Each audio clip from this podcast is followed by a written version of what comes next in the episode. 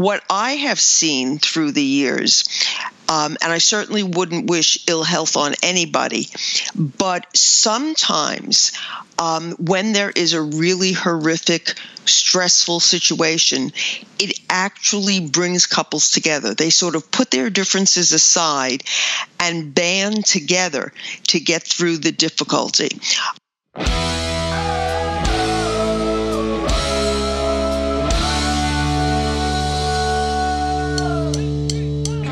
This week, researchers looked at data on nearly 300,000 patients who had been diagnosed with breast cancer and found that only those who were married had a better prognosis than those who were single. Why is that?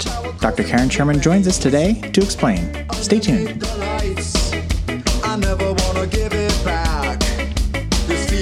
I'm going to keep this short. First, thank you for listening. If you're a regular listener, I would greatly appreciate it if you would leave a review on whatever platform you listen to us on. This will help others discover us. Also, if you like the podcast, I highly recommend visiting our website, hitchedmag.com, which is updated daily with new content and where you will find thousands of articles available anytime.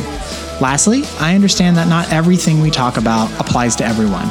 However, I am confident that if you go to hitchedmag.com and subscribe to our free weekly newsletter, that you will find at least one and probably more pieces of information each week that will help your marriage thrive. I hope you enjoy.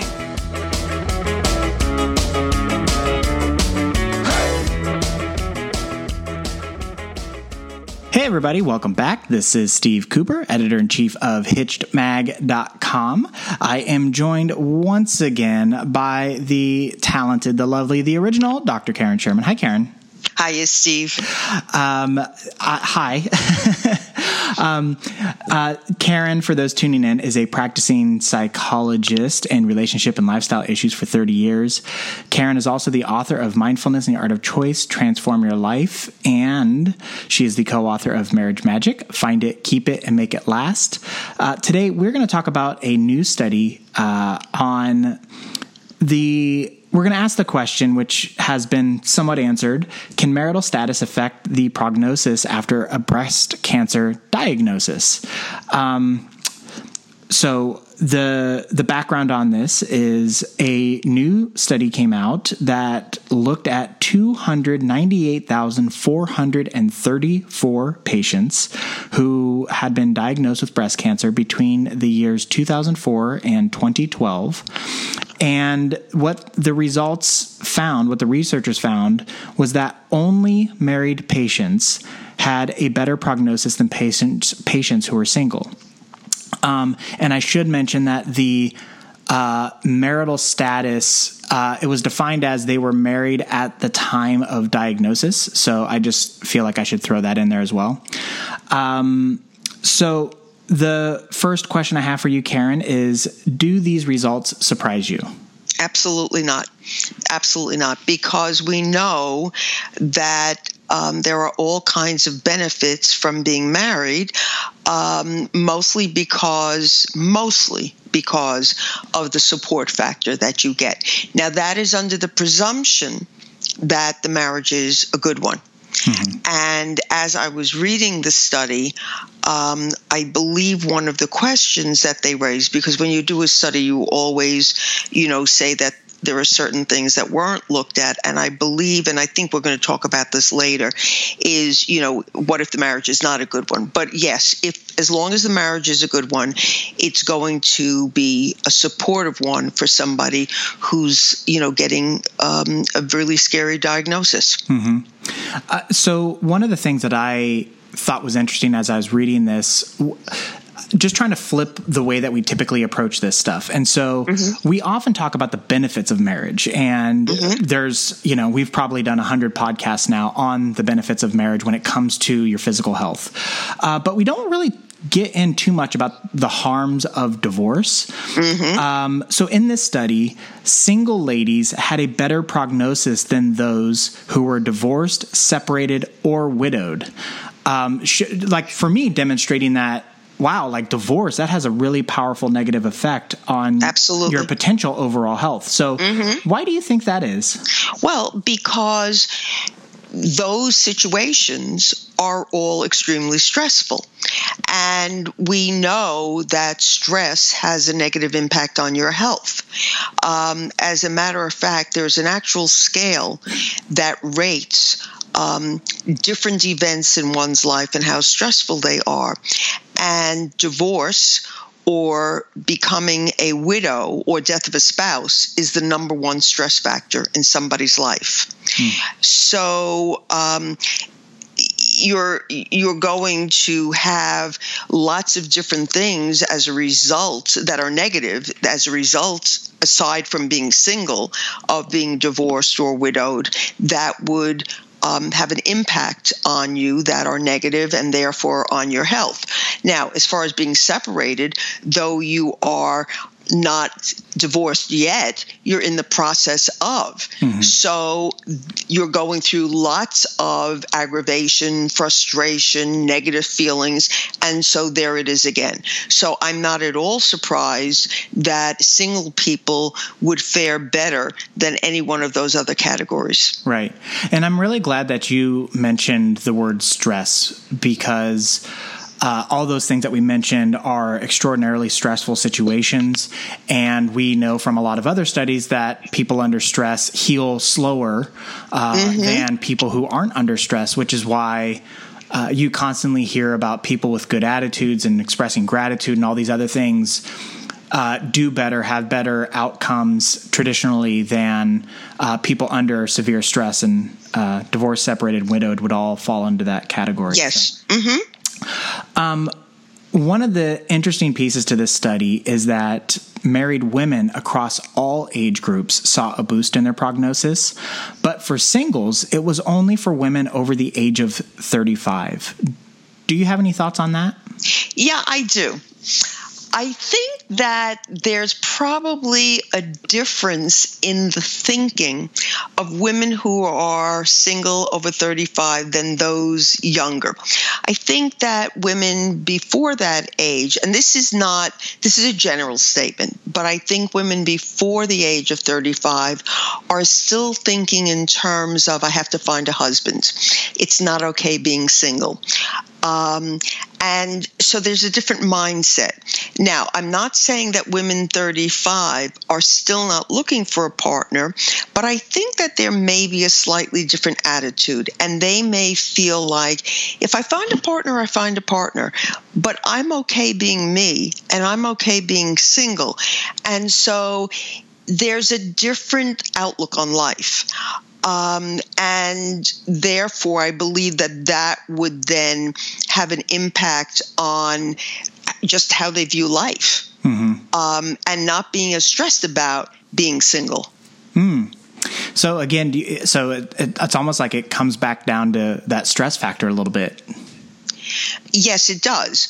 But I think it's also that a woman who is single at 35 has either chosen to do that, to be single, or has come to terms with it and is more self reliant. Mm-hmm.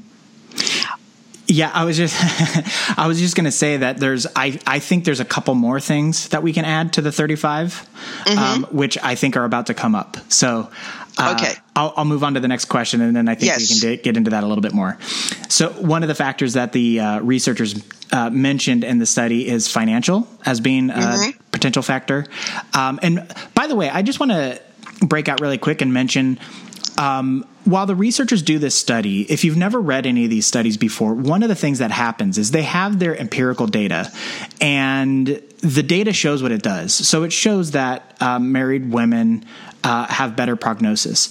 But then you have the sections of the study where the researchers try to explain uh, their theories for the outcome, and mm-hmm. um, that's like I just wanted wanted to put it out there that that's kind of what we're doing here is we're just kind of weighing in the same way that the researchers did, uh, just looking at the data. We didn't go through the process they did, but we're looking at the data, knowing what the background information that we already know about the this segment of the population, and then mm-hmm. trying to extrapolate our theories as to uh, why these results uh, fell the way that they did. So I just wanted to throw that out there that we're um, whenever we do these kind of podcasts where we talk about studies that we're just trying to add an extra little paragraph into to uh, our analysis here. Um, Okay, so they so anyways, so the researchers mentioned in the study that uh, one of the factors they believe is contributing is financial, um, mm-hmm. and so married couples typically have a greater uh, have greater resources uh, or, or, and or insurance than singles do. Yes, um, and uh, and you could also say that that would apply to divorced or separated or widowed. Um, yes, and I was also thinking that that might also be why uh, women over 35 have a better outcome. Yes, I agree with you. Um, so, you know, relative to the last question, you know, pulling it uh, through into this question, I think probably, and again, we're we're speaking in generalities here. I think they're more established, so they're more independent in their mindset. I think they're probably more independent financially. I think that they've built a better social network for themselves, and all of that is going to factor into being able to have a better health uh, situation and prognosis. Mm-hmm. Um, and this is the uh, the part of the podcast where I bring up how uh, women and men are uh, marrying older in, in yes. general. Yeah. Uh, mm-hmm. I think the latest numbers have women at 27 years of age mm-hmm. and men at 29. Um, mm-hmm. So 35, it's it's it's older, and definitely yeah. when you're talking about the life stages that people go through, college graduate, perhaps um, a, a, an advanced degree of some sort. Now you're starting to look at like mid to late 20s. Um, by the time you're 35, you're pretty pretty well into your career and you know mm-hmm. probably doing pretty well for yourself hopefully. Yes. Um, yes. assuming you're on that track right? So right. um, and then the last question i have oh my hold on give me a second. My computer went to a screensaver. Uh, so the last question has to do with the quality of the marriage. Yes thank you. Okay i'm back. Uh, so what what's uh, not mentioned or included in this study is uh, the quality of marriage. Do you think uh, if we were to parse out uh, good, healthy marriages versus those that are deteriorating, that uh, the healthy ones would show even better results than what we see? Oh, absolutely, absolutely. Because um, if you are in a marriage that is not going well, that's stressful. Um, and we cannot um, assume that the couple would be supportive of each other, or or the male in this case would be supportive of the female. Um, so yes, I think it's absolutely fair to say that you would see a difference. Now, by the way, uh, continuing with your explanation of the way research is done, very often in a study at the end, uh, the researchers will say um, we didn't look at this factor or this piece in the study, and it is suggested that further study be done on, you know, um, this specific kind of um, situation. For instance, if the marriage was good or bad. The only other piece I want to add is that what I have seen through the years um, and I certainly wouldn't wish ill health on anybody. But sometimes, um, when there is a really horrific, stressful situation, it actually brings couples together. They sort of put their differences aside and band together to get through the difficulty. Uh, so I don't want to say 100% that a couple that's having difficulty um, will show no helpfulness through a situation like that because you could have this exception where uh, they they come together. But I think by and large we would say that couples who have a good marriage are going to do better in the support area for one another or for the woman in this case than couples who have a marriage that is suffering in their happiness with one another. Mm-hmm.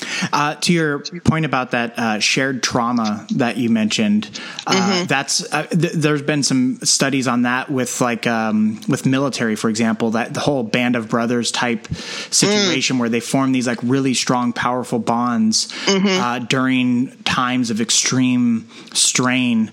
Um, so it like kicks in this fight or flight, and uh, those bonds become like exponentially stronger than those that happen during regular activities done together. So, mm, to your yeah. point, um, the yeah. other the other thing that I wanted to mention, the kind of the flip side of what you were just talking about, is. Uh, we have also seen other studies that have come out that talk about health and how people who are in a bad marriage uh, actually show up on a variety of different scales and studies of having done wor- doing worse than those who are divorced.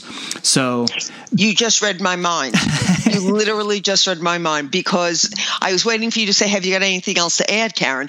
Um, what we also know is that when there, there there is a bilateral relationship between stress and health, and what I mean by that is stress, a bidirectional, bidirectional.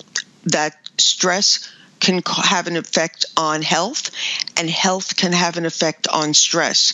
So if you get a horrific diagnosis, it can add stress. And therefore, something like this can actually make a challenged marriage even more difficult.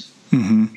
So it can it cannot bring them together, but actually um, make things worse for the couple. Got it. Yeah, yeah, and, and I was just uh, just adding to that um, the the point about those who are in bad marriages. Um, it compound. It's almost like one of those things where. Um, under these kind of stressful situations, you hear this said about like social media or people winning the lottery. It becomes a revealer of what's really there. Mm. And I feel like a diagnosis like this uh, would be a revealer of where your relationship really is. So mm. if it's mm. good, you bond together. If it's bad, it's going to blow it up and mm-hmm. make it really bad. Um, yeah and you know we've talked about that with kids too and parenting uh, like you know it's it's a bad idea to try to save your relationship by having a child um, absolutely um, and yes. because it reveals the cracks that are already there in the foundation yes um, yes so um, well, with with you, uh, kind of me me stealing a little bit of your thunder for the anything to add. Did did was there anything else that you wanted to add, or did, no, is that it? Okay, no. okay. No, this is great. Um, I'm glad that we are so on the same page on this. Uh, it, you know, I like going back and forth and doing the banter and uh, playing devil's advocate, but um, sometimes it's it's it's refreshing to to read your mind a little bit. So that's nice. well, we've been together a long time, Steve, you know, so that's what happens. I know. It's great. I love it. Um, okay. So with that, we will wrap it up. Um, so thank you, uh, listeners, so much for your time. Um, thank you for tuning in and, and showing interest. Um, as I do every week, um, I would appreciate it if you guys, if you like what you hear, if you would leave a review on your whatever player of choice, iTunes, Stitcher, Spotify, however wherever you hear us. Um, that would help us uh, get discovered by other people looking for solid marriage information. So we appreciate that. And of course, uh, I would love if you checked out uh, Karen's stuff. You can find her at drkarensherman.com. Uh, and she, again, is the author of Mindfulness and the Art of Choice Transform Your Life. She is the co author of Marriage Magic Find It, Keep It, Make It Last, and Make It Last. Uh, this information is on our website, hitchedmag.com. And until next time, that's going to do it. Take care, everybody.